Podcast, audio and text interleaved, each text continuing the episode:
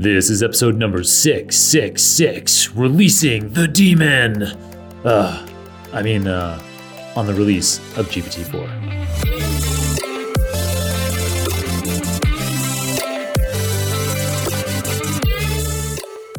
4. So, episode number 666 is here, the number of the beast. Are we unleashing something demonic? Well, to some, GPT 4 does portend something sinister. OpenAI, however, spent six months trying to make the algorithm as safe as possible, so it should do much more good than harm. Indeed, their investigations suggest that GPT 4 is 82% less likely to provide responses on disallowed content than its predecessor, GPT 3.5. One of the big issues with these models has been hallucinations, confidently stating made up content as facts, and this issue has also been attenuated with GPT 4. So, GPT 4 is 40% more likely to have factually correct responses relative to GPT 3.5.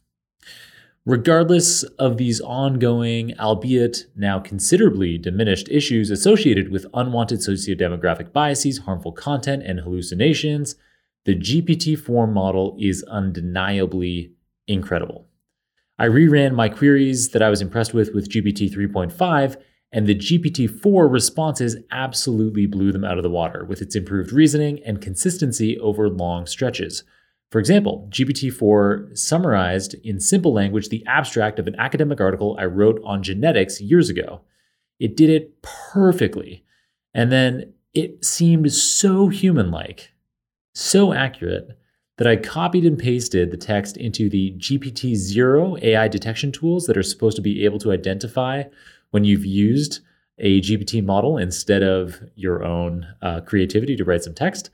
Um, and this GPTZero model predicted that 0% of that GPT 4 content was written by AI. It said it was 100% human, but you don't have to take my qualitative experience as gospel. OpenAI compared performance on a couple of dozen academic and professional exams, and GPT 4's ability to retain context over long stretches of natural language and its additional nuance allowed it to drastically outperform GPT 3.5 on some of these exams. For example, on the uniform bar exam, a legal exam in the US, uh, GPT 3.5 scored at the 10th percentile, whereas GPT 4 scored at the 90th percentile. That's crazy. It means that 9 in 10 examinees used to be above the GPT algorithm, GPT 3.5, and with GPT 4, only 1 in 10 examinees is above it. In addition to being just way better at generating natural language, GPT-4 is also multimodal. So this is something new for these OpenAI models, for these OpenAI GPT models anyway. And this multimodality means that it can handle more than just language. So it actually also takes visual inputs. So you can take a picture of your fridge, of the contents of your fridge, and you can give GPT-4 the prompt, what can I make with this? And GPT-4 will suggest lots of different uh, recipes that you could uh, make, lots of different uh, prepared foods that you could make with whatever you have in your fridge. There's also a video that we'll provide you a link to in the show notes showing how drawings can be turned into a functional website in minutes with GPT-4. That's crazy. And this visual capability also allowed it to perform much better on some of the uh, standardized tests that it undertook. So I already mentioned the uniform bar example. That was uh, able to be done with the natural language model alone.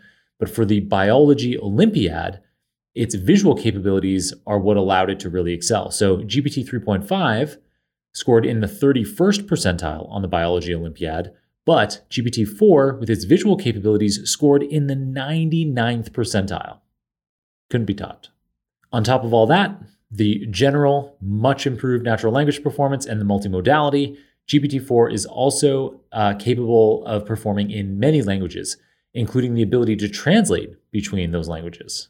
More specifically, GPT 4 beat GPT 3.5 and other large language models such as DeepMind's Chinchilla and Google's PaLM in 24 out of 26 languages studied.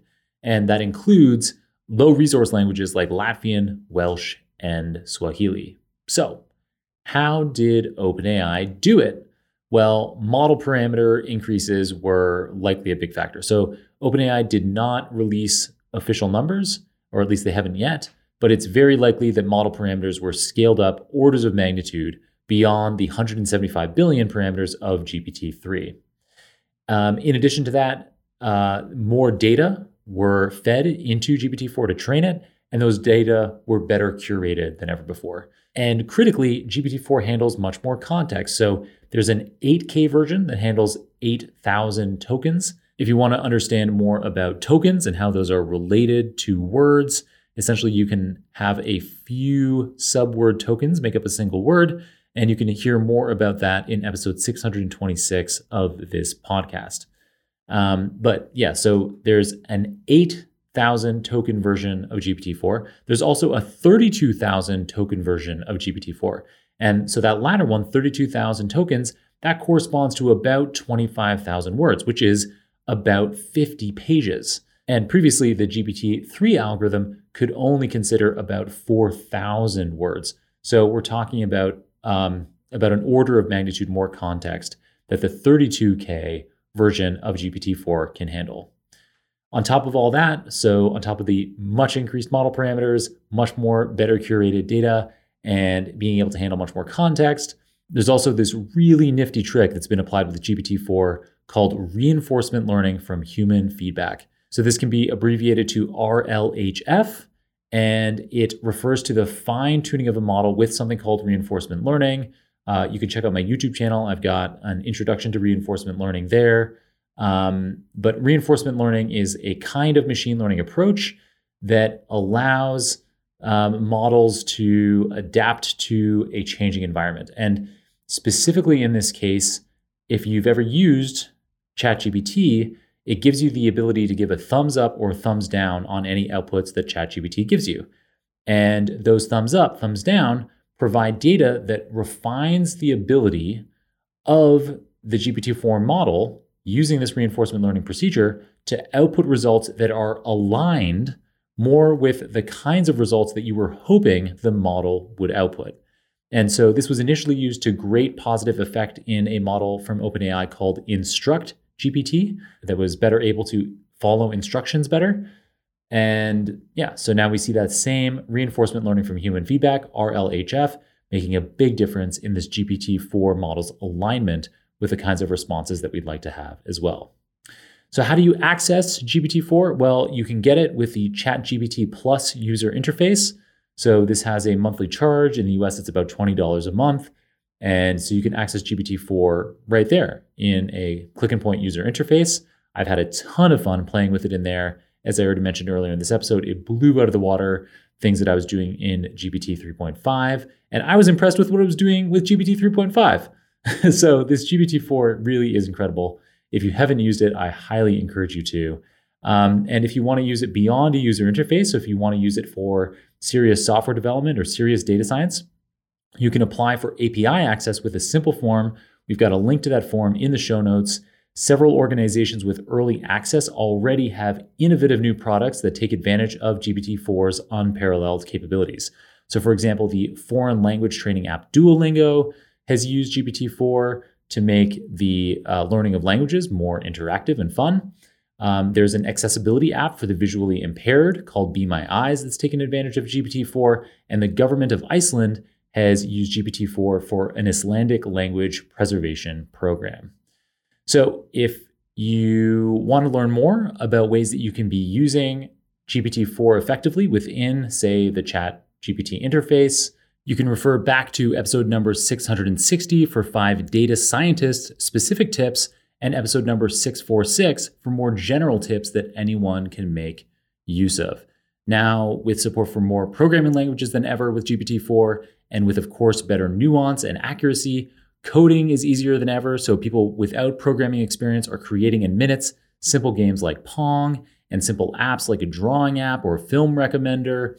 With all of these um, enhanced capabilities with GPT-4, those kinds of chat GPT tips that I gave in those preceding episodes are more powerful than ever.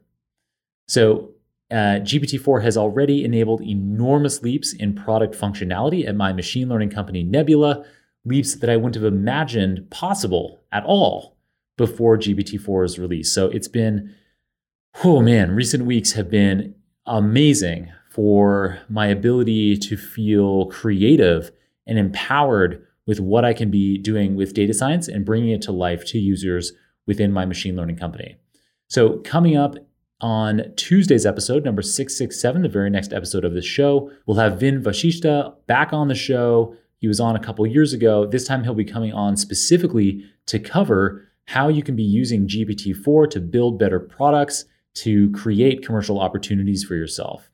And then in the episode after that, in number 668, we'll have Jeremie Harris on the show, and he'll be talking about how uh, GPT-4 presents unique AI policy risks. Um, and so uh, Jeremie may have more info on why, if GPT-4 itself isn't in danger, why similarly powerful models that didn't go through OpenAI's meticulous AI safety research. Um, so, for example, models that are like GPT-4 might be available open source in months. And if they haven't gone through the same kind of AI alignment, AI safety process, this six months that OpenAI put into trying to make GPT-4 safe, well, uh, those open source versions could be used for gravely malicious means on a previously unimaginable scale. So perhaps episode number 666 was fitting for this episode. After all, we'll have to wait and see. All right, I hope you enjoy this five minute Friday on GPT-4, whether you're scared or excited or both. And until next time, keep on rocking it out there, folks. And I'm looking forward to enjoying another round of the Super Data Science Podcast with you very soon.